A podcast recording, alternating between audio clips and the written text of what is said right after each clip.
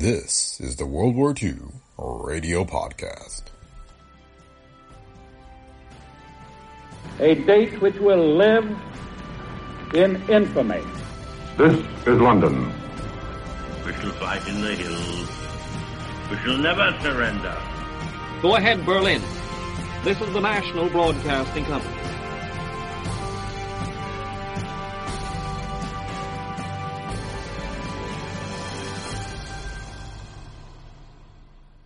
Welcome to the World War II Radio Podcast. Today we have Labor for Victory, a broadcast by the AFL and CIO saluting organized labor's work for the war effort. The show was originally broadcast over NBC on Labor Day Eve, September 5th, 1942. The World War II Radio Podcast is a Brick Pickle Media production. If you like the show, please remember to leave ratings or a review on Apple Podcasts, Spotify, or wherever you listen. And be sure to visit our website at brickpicklemedia.com slash podcast, where you can find links to past episodes as well as the books featured in our podcasts. So thanks for listening and enjoy today's episode of the World War II Radio Podcast. When you need mealtime inspiration, it's worth shopping Kroger, where you'll find over 30,000 mouthwatering choices that excite your inner foodie. And no matter what tasty choice you make, you'll enjoy our everyday low prices, plus extra ways to save, like digital coupons worth over $600 each week. You can also save up to $1 off per gallon at the pump with fuel points. More savings and more inspiring flavors make shopping Kroger worth it every time. Kroger, fresh for everyone. Fuel restrictions apply.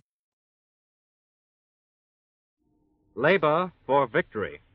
On the eve of Labor Day, in token of organized labor's united effort to help win the war, the, the, American Federation of Labor and the Congress of Industrial Organizations join tonight in presenting a special program featuring President Roosevelt's Labor Day message to the nation's production soldiers and a talk by United States Senator Robert F. Wagner of New York, the father of the great legislative reforms which have helped American workers to attain economic freedom.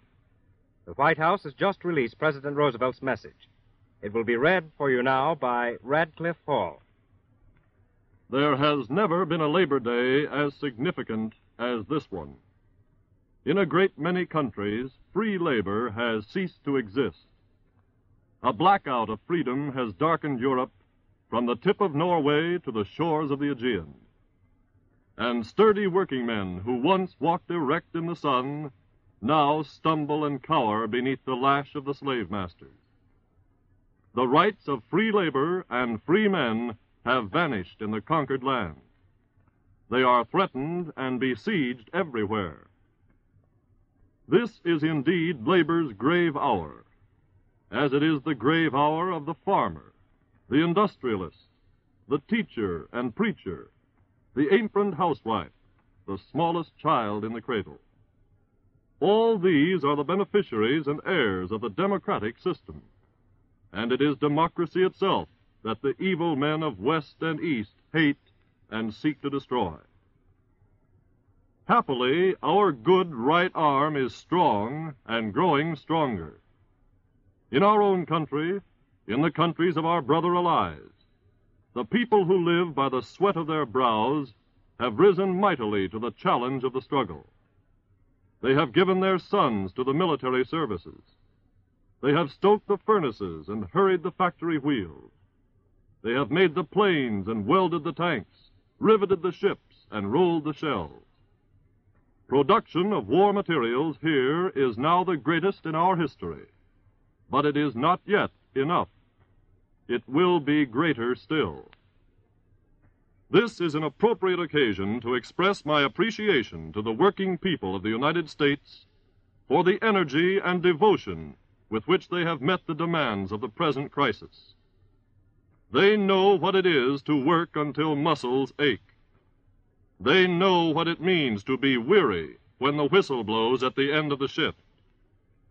They know, too, that democracy has made labor's advances possible.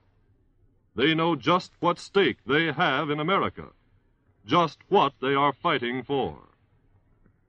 There are certain to be stormy days ahead.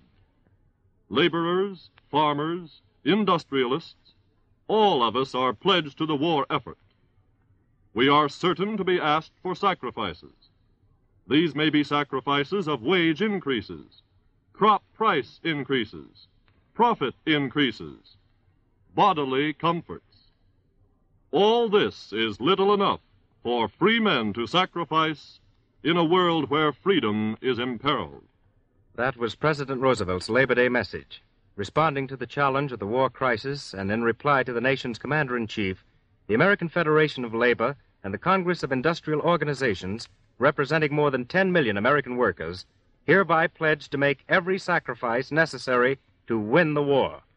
The theme of this Labor Day is Free Labor Will Win. American workers are free, economically as well as politically. One of the foremost leaders in the fight to make labor free and keep it free is the senior senator from New York, the Honorable Robert F. Wagner. He is best known, perhaps, as the author of the National Labor Relations Act, the Magna Carta of labor, which guarantees to American workers the right to join free and democratic trade unions of their own choosing. He has also sponsored many of the great social reforms which accorded to American workers their right to be treated as human beings instead of industrial slaves. The Congress of Industrial Organizations and the American Federation of Labor are happy to present now a Labor Day talk by the friend of American workers, Senator Robert F. Wagner. My friends, Labor Day this year will be observed under the shadow of the conflict that rages throughout the world. In the skies over Europe, and the African desert, on the banks of the Don and the Volga, off distant islands in the far Pacific. Names and places we had known in the realm of fiction have become household words in every corner of our land. The bitter fighting in these remote regions of the earth touches our independence and our freedom just as directly as bygone battles on our own soil at Gettysburg and Bunker Hill. The American labor movement gave early warning against the menace of the Nazi scheme of things. They saw clearly that the Nazi destruction of trade unions was the opening wedge in the attempted destruction of all freedom and all rights. Long before Pearl Harbor, at a period when business as usual flourished, American workers were urging the fullest conversion of peacetime industry to defense production. Like the working men of Manchester, England in Lincoln's day, they would risk their own jobs and livelihood to help strike the chains of slavery from their fellow men. But Labor Day can no longer be observed by reciting the record of yesterday. In these times, the chief symbol of our observance will be the launching of a great assembly of ships to join our fighting forces today and the laying down of more keels for the ships that will fight in the battles to come. Time is running fast, and at this moment, time is not on our side. The United Nations must wage today's battles with today's weapons. Our job at home is to make those weapons and put them within the reach of fighting men. American industry, workers, and employers are doing that job earnestly and well. The enormous output of our assembly lines has given new vigor to the production slogan of the last war. It can't be done, but here it is. The supply of manpower has proved adequate for all our needs. Industrial disputes have been quickly adjusted with a loss of a fraction of 1% of the to- total working time. Jurisdictional strife is being replaced by a new and healthy form of rivalry. As an example, planes made by members of the CIO carried General Doolittle and his men to their brilliant raid over the cities of Japan. Planes made by members of the AFL are battering the invasion coast of Europe in preparation for the Second Front. Aircraft workers in the two branches of the labor movement are conscious only of this keen competition. Which group can produce more planes to drop more bombs on Berlin and Tokyo? A united America and our thousand million allies in the United Nations wish them both Godspeed. This is more than a common struggle for victory against fascism. It is a common struggle for liberty and the goals of liberty everywhere in the world.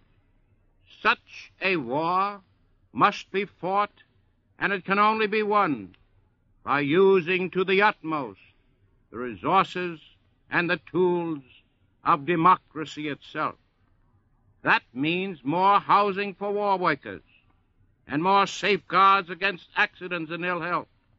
It means more contracts for the smaller plants now idle and better recognition of labor in the wake and the policies of the War Production Board.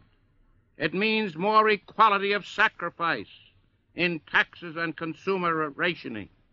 It means a more vigorous attack upon discrimination in the war effort against patriotic Americans of any race, creed, or color. It means a sounder economy by stabilizing wages, farm prices, and the cost of living. Yes, it does take democracy a long time to mobilize and get underway. These are not problems that trouble Mr. Hitler and his murderous allies. Is there a city in Nazi Germany where workers are unemployed? Hitler orders them moved to jobs elsewhere, perhaps to Poland or Romania. Are there small plants that have no work to do? Hitler attaches their machinery and personnel to some big industrial enterprise operating by an approved member of the Nazi Party. Is the supply of civilian goods getting dangerously low? The Gestapo will handle consumer rationing and take care of the needy or the discontent. This is the peace aim of workers and far-sighted people everywhere. Let no man tell you that all this is just an empty vision, just a wishful thinking of idealists and dreamers. Remember that idealists, visionaries, and dreamers pioneered upon this continent and built the glory of our cities and our farms. Remember that democracy was just a daring dream until the founding fathers had the fortitude to make it a living force in the advance of human progress. The idealism that inspired their wake now inspires our fight. That idealism distinguishes our world from Hitler's new order of cynicism, slavery, and greed. In the First World War, the noble goals set for humanity by Woodrow Wilson were worth untold divisions of fighting men. The flaming justice of our cause sapped the strength of our enemies and completely destroyed their morale in the field and behind the lines. In this war, America is once again the arsenal of democratic ideals as well as the arsenal of democratic arms.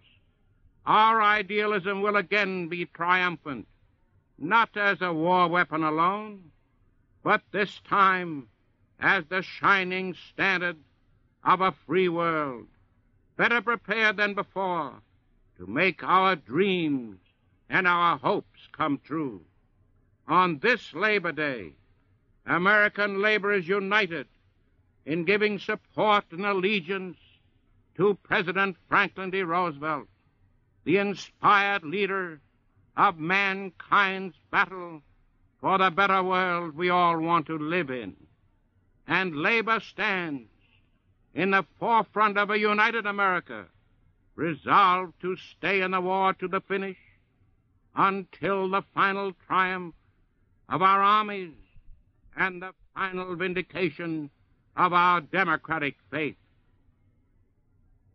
Thank you, Senator Wagner. Labor for Victory. You have just heard a special program presented jointly for the first time tonight by the American Federation of Labor and the Congress of Industrial Organizations.